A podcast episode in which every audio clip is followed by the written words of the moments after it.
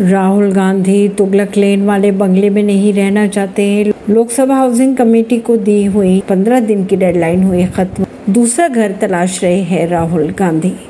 राहुल गांधी 12 तुगलक लेन वाले घर घर में वापस नहीं रहना चाहते हैं। बुधवार 23 अगस्त को बंगले में वापसी का जवाब देने की डेडलाइन अब खत्म हो चुकी है। बंगले में वापसी के लिए 15 दिन के अंदर राहुल को लोकसभा कमेटी को जवाब देना था, जिसके लिए उन्होंने औपचारिक रूप से इनकार कर दिया। राहुल गांधी तलाश रहे हैं, दूसरे ऑप्शंस खबरों के अनुसार वे इन दिनों घर के लिए कुछ और ऑप्शंस तलाश रहे हैं। राहुल 16 अगस्त को बहन प्रियंका के साथ साथ सफदरजंग लेन देखने गए थे। यह बंगला पहले महाराजा रंजीत सिंह को अलॉट किया गया था। ऐसी ही खबरों को जानने के लिए जुड़े रहिए जनता से रिश्ता पॉडकास्ट से। परवीन नई दिल्ली से।